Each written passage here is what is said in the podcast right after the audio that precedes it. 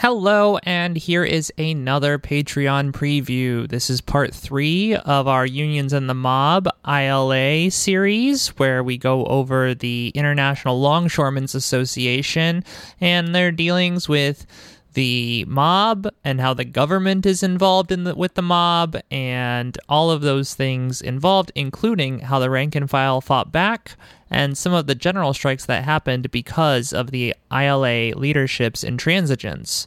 To get the full episode, go to patreon.com slash workstoppage and support us with $5 a month. As an entirely listener-supported show, it means so much to us that you would be willing to support our show.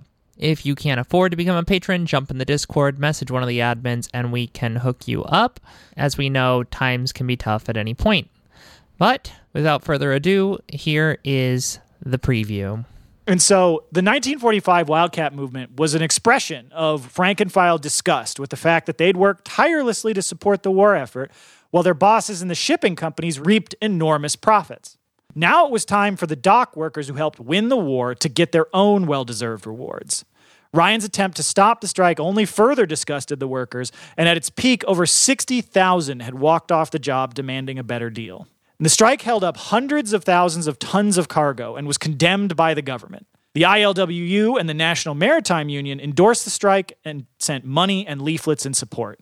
Ryan took this as another opportunity to attack the strike by his own members as a communist takeover attempt. However, the diverging ideologies between the different groups involved in the Wildcat made it difficult to control. Occupy Uh, and- moment. Yeah, not wrong. Um, a new rank and file committee was organized at a mass meeting of 2,500 workers, but it was condemned by many leaders, such as Gene Sampson, president of Local 791, as, quote, communistic. and Joe Hucker of Local 808 said, Quote, the men have lost confidence in Ryan and think the ILA is corrupt because of its close knit control, but even within the machine, there are healthy elements. We just need an election for new officers, end quote. which, you know, when I hear those demands, I am certain it can only come from the machinations of the Communist Party. like, we, we just, again, yeah, we just need new oligarchs, folks.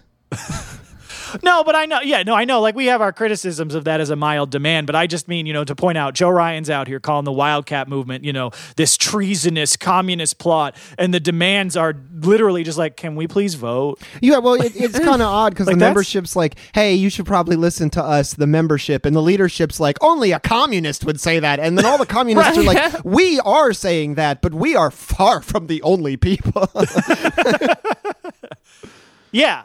And so, you know, un- unsurprisingly, the shipping companies also backed Ryan and the ILA leadership in this and, you know, trying to de- force a back to work movement, preferring Ryan's corrupt business unionism over more militant rank and file demands. also, like, I, it shouldn't help union leadership to get backed by the company.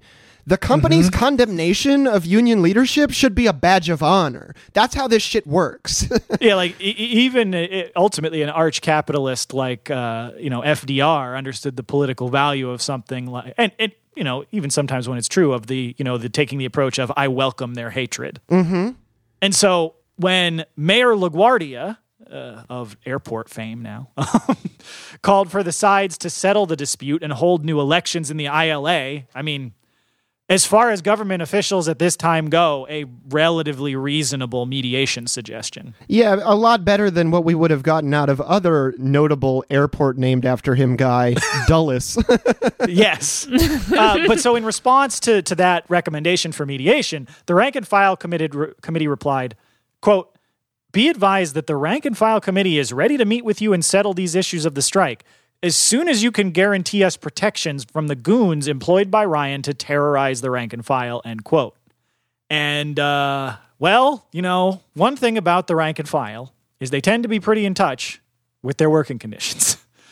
And they were not wrong because Ryan did exactly as they predicted, hired goons using his anti communist slush fund, uh, many of whom were tied to the mob, and had them patrol the docks and rough up anybody you know, promoting dissidents from the, uh, you know, ILA leadership position and promoting wildcat strikes, promoting actually fighting for what the workers actually wanted.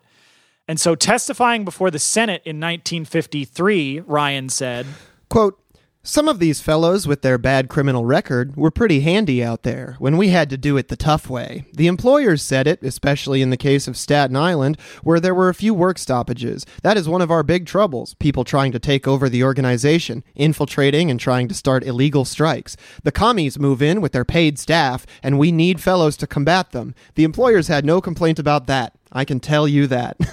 what a fucking asshole. Yeah. what an Fuck ugly little guy. piece of shit. God.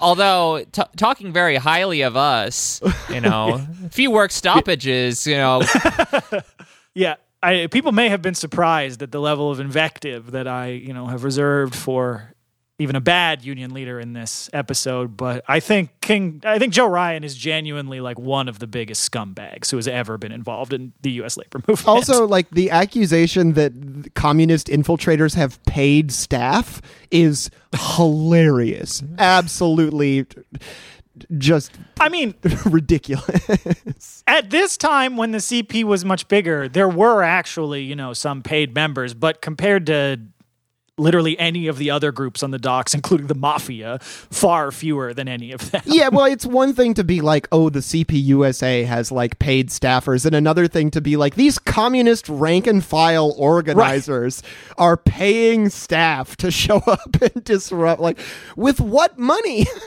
Well, well, and then it's like, and that's why sixty thousand dock workers walked off. They were all just mind controlled. Like, yeah, Yeah, they it's- they it- each got a five dollar check from Stalin.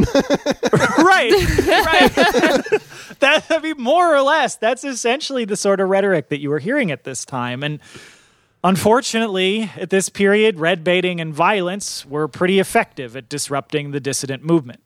Ryan started a back to work movement and was supported by the Seafarers International Union, the New York Central Labor Council, and the AFL. Mm.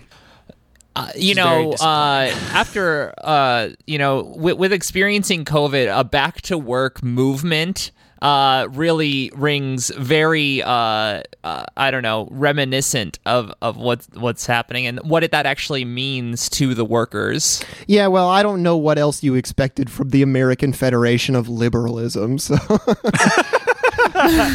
Damn, got him. uh, well, actually, especially at this time, since you've also at this point, this is during the split with the CIO, so they're even further to the right because all the the progressives are now in the CIO at this point. But anyways, on October seventeenth, thousands of dock workers began returning to work. 3,000 striking dock workers, though, marched down the center of Manhattan from 34th Street to Chelsea along the waterfront, chanting, Down with Ryan, down with the Finks, in reference to those who had abandoned the strike. The next day, the head of the rank and file committee, William Warren, announced the end of the strike. In the announcement, Warren said, Quote, to preserve the unity of the longshoremen that had developed during the strike and continue to build the unity to achieve our economic demands and a clean and democratic union, we make this recommendation because the continuance of the strike at this time, in the face of Ryan's gangsterism, the strike breaking of Harry Lundeberg, president of the Seafarers International Union, and the lies in the anti labor press, the active collusion of the ship owners with Ryan and Lundeberg convinced me that the unity of the ILA, rank and file, may suffer. End quote. and so, you know, even though he did agree to end the strike, Warren and other strike leaders were assaulted by mob goons. And apparently, the violence, you know, took the last bit of fight that Warren had in him uh, in the union. And he ended up actually later turning and joining Ryan's team and betraying his comrades on the rank and file committee and claiming that he had been misled by communists and denounced the strike. Damn. I mean, uh, you know, it was used to cause great damage to the labor movement, but it is a great example of the fact that violence is surprisingly effective. Yeah. Uh, what did what did what what did we say on the left? Power grows from four guys sitting in the back of a meat shop. That's right. Well, the other thing, though, I also think that this points to is, you know, even though I'm sure even at the time a lot of people were like, yeah, all right, sure, the commies tricked you, man. Uh, but like, even still, just the fact that that's the atmosphere you're talking about at this point in the United States, where you can like knock over a glass and have it fall on the floor and break and be like, it was the communists. God damn it. Stalin! yeah.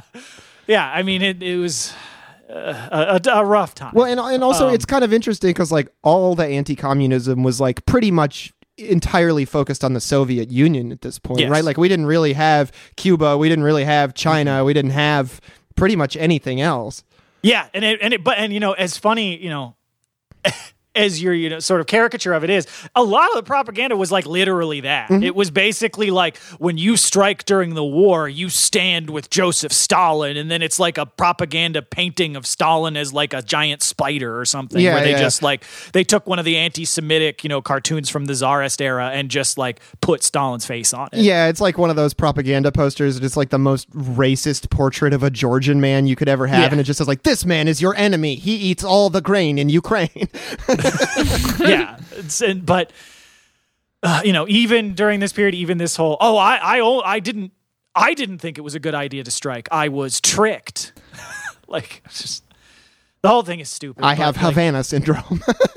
yeah, it's ridiculous. And but though the strike was defeated. The pressure forced Ryan to agree to let locals vote on any contract proposal. So, you know, an opening, a small opening for democracy or so we thought, uh, because when the workers then used that uh, democratic opportunity to vote their next proposal down, and some of the rank and file workers, thinking ahead, got a court injunction to prevent signing of a contract without the agreement of the locals. The ILA and the New York Shippers Association took it to arbitration, circumventing the membership and getting around the even small opening to democracy that allowing the workers to vote on their own contract would have provided. No matter how many members made it clear that they wanted new leadership, Ryan was always looking out for himself, not the workers. It's that that just sucks so much to be like, hey, you could vote. Psych. Yeah. Yeah, well, look, it just confirm. It's just another check in the confirmation field on my theory that you never trust a two first names motherfucker. Fair enough. I cover the waterfront. I'm watching the sea. Will the one I love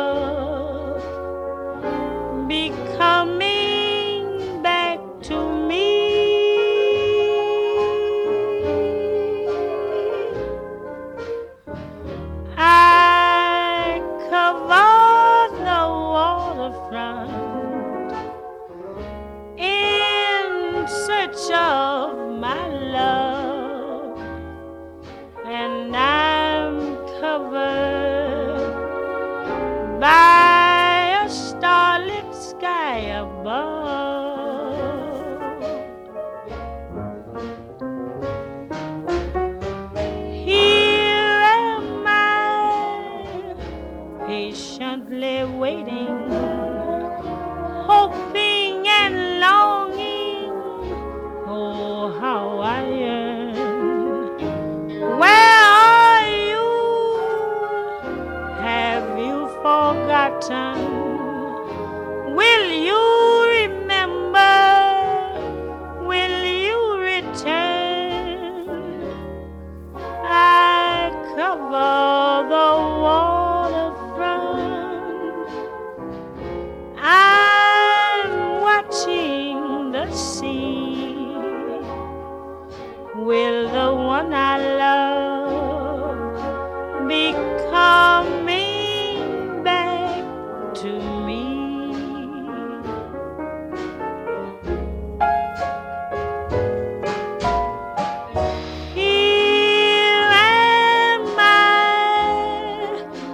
Patiently waiting,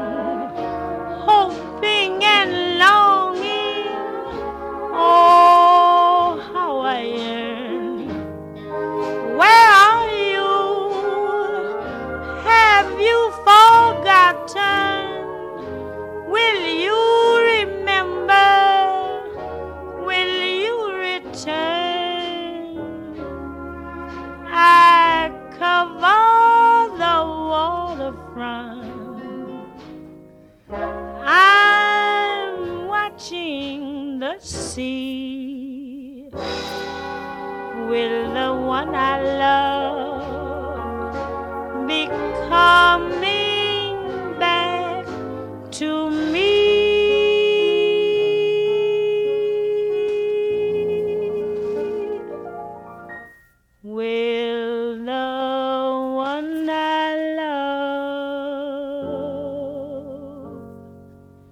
be